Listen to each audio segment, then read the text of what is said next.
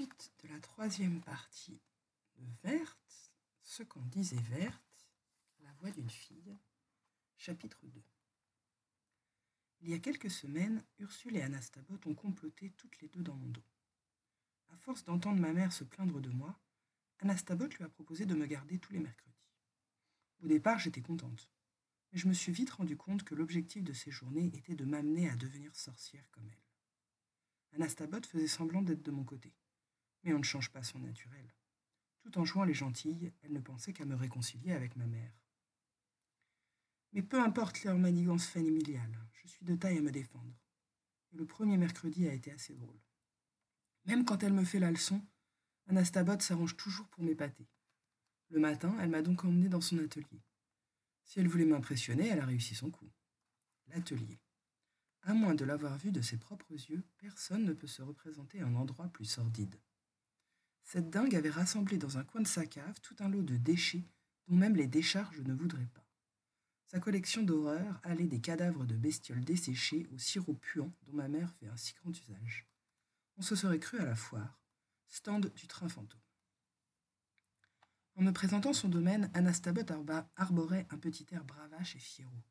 Une vraie gamine. Mais je n'ai rien dit. Assise sur un tabouret collant, je l'ai laissée tournoyer dans son décor de grand guignol en attendant qu'elle se lasse et qu'elle nous remonte au jardin. C'est là qu'elle m'a surprise. Voyant que je n'étais pas convaincue par l'atelier, elle m'a fait une démonstration de ses talents. Elle a cherché dans ses vieux bouquins un tour de passe-passe qui ne soit ni nuisible ni dangereux. Et elle s'est arrêtée sur l'ombre bleue. J'ai beau me méfier comme de la peste de la sorcellerie, je donnerais cher pour feuilleter les bouquins d'Anastabot. D'abord, ils sont beaux, écrit à la plume sur d'épaisses pages beiges, illustrées de dessins, parfois noirs, parfois coloriés. Ensuite, j'adore les recueils de recettes. Il suffit de les lire pour avoir l'impression que tout est possible, que le monde est à portée de main. J'ai ce sentiment pour les livres de cuisine, les manuels de broderie et les guides de jardinage. Mais je n'aurai sans doute jamais le plaisir de me plonger dans les cahiers d'Anastabot. Maman les lui a déjà demandés, mais Anastabot a toujours refusé de s'en séparer, même pour les prêter. Autant dire que je n'ai aucune chance. Mais je reviens à l'ombre bleue. Mamie s'est mise en tête de fabriquer dans un de ses vieux alambics une sorte de fantôme bleu, capable de se diriger sur une personne et de la faire disparaître quelques secondes. Bref, un truc long, compliqué et complètement inutile. Dehors, il faisait soleil et j'étais un peu énervée de rester dans la cave à regarder ma grand-mère patouiller des mixtures nauséabondes sans même mettre de gants. Mais je reconnais que le résultat valait le coup. Quand l'ombre bleue a, a eu fini de cuire et qu'elle est sortie de la marmite, quand elle s'est mise à gambader dans la pénombre de la cave avant de filer en traversant les murs, je suis restée bouche bée de stupéfaction, les fesses collées sur mon tabouret. Le spectacle était extraordinairement joli. Tellement beau que j'aurais aimé que la forme bleutée m'enveloppe, moi, et me fasse disparaître quelques instants dans ses drapés. Mais à ce moment, mamie s'est énervée. Cette étourdie s'était tellement appliquée à réussir son tour qu'elle en avait oublié de choisir à qui elle allait l'envoyer. Elle m'a sommé de désigner une victime. Prise de court, j'ai réfléchi à toute vitesse. J'ai balancé le nom de Soufi avec une, une joie vengeresse. Voilà comment Soufi s'est fait ensorceler un mercredi matin, en plein match de foot.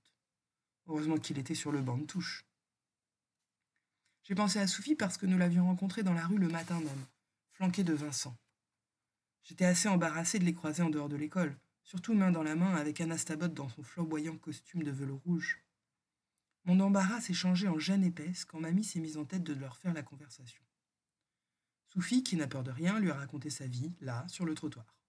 Ils semblaient si contents tous les deux que je me suis demandé un moment si je n'allais pas les planter là pour les laisser à leur intéressante discussion. Je n'en ai évidemment rien fait.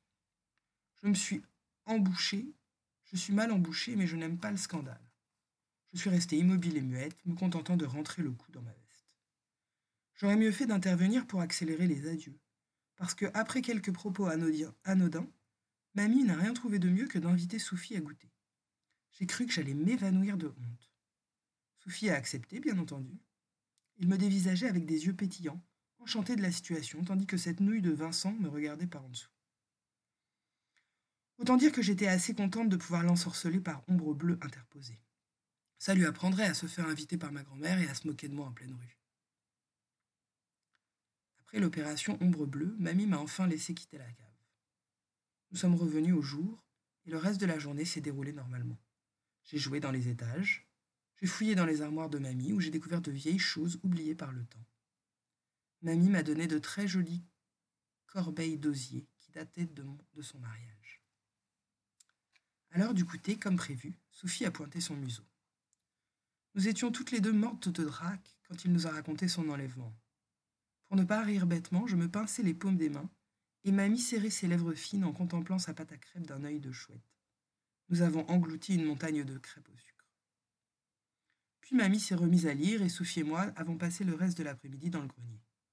Je lui ai montré les trésors enfermés dans les armoires, les vieux vêtements, les photos encadrées et les petits objets rangés par dizaines dans des boîtes de chaussures, les poupées en coquillage, les œufs peints, les petites cuillères aux manches décorées. Oh, la chance répétait sans cesse Sophie. La chance que tu as d'avoir une grand-mère et de pouvoir t'amuser avec toutes ces choses de l'ancien temps. Regarde ce vieux truc à musique. Je suis sûre que si je remonte la manivelle, nous pourrons écouter un disque. Prends-en un dans la pile. Le phonographe marchait et nous avons écouté plusieurs galettes lourdes et noires. La musique craquait. Les voix graves stridentes alternaient avec les mélodies sautillantes et les airs de fanfare. Sophie me regardait en riant. Encore celui-là, disait-il en fouillant dans les disques. J'ai pensé que nous étions heureux, que nous étions jeunes et que nous étions beaux. J'ai eu l'impression d'être dans un film. Puis, assis côte à côte en tailleur sur le plancher, nous avons lu de vieilles bandes dessinées de Bibi Fricotin que mamie a conservées chez elle, avec les livres et les journaux de son enfance. Le papier est doux sous les doigts et il sent bon. Nous n'avons pas discuté, Sophie et moi. Nous nous sommes seulement amusés. Mais c'était vraiment une bonne fin d'après-midi, douce, amicale et discrète. Je me demande pourquoi les filles de l'école se font une telle montagne à l'idée d'inviter un garçon chez elles. Pour que tout se passe bien, il suffit d'être normal et de ne rien changer à ses occupations habituelles. Inutile de se mettre en frais de conversation ou d'éclat de rire. On parle si on a envie de parler, on rit si on a envie de rire. Si le garçon s'adapte, ça veut dire qu'on s'entend bien. Ce n'est pas plus compliqué que ça. J'ai pensé que je m'entendais drôlement bien avec Sophie.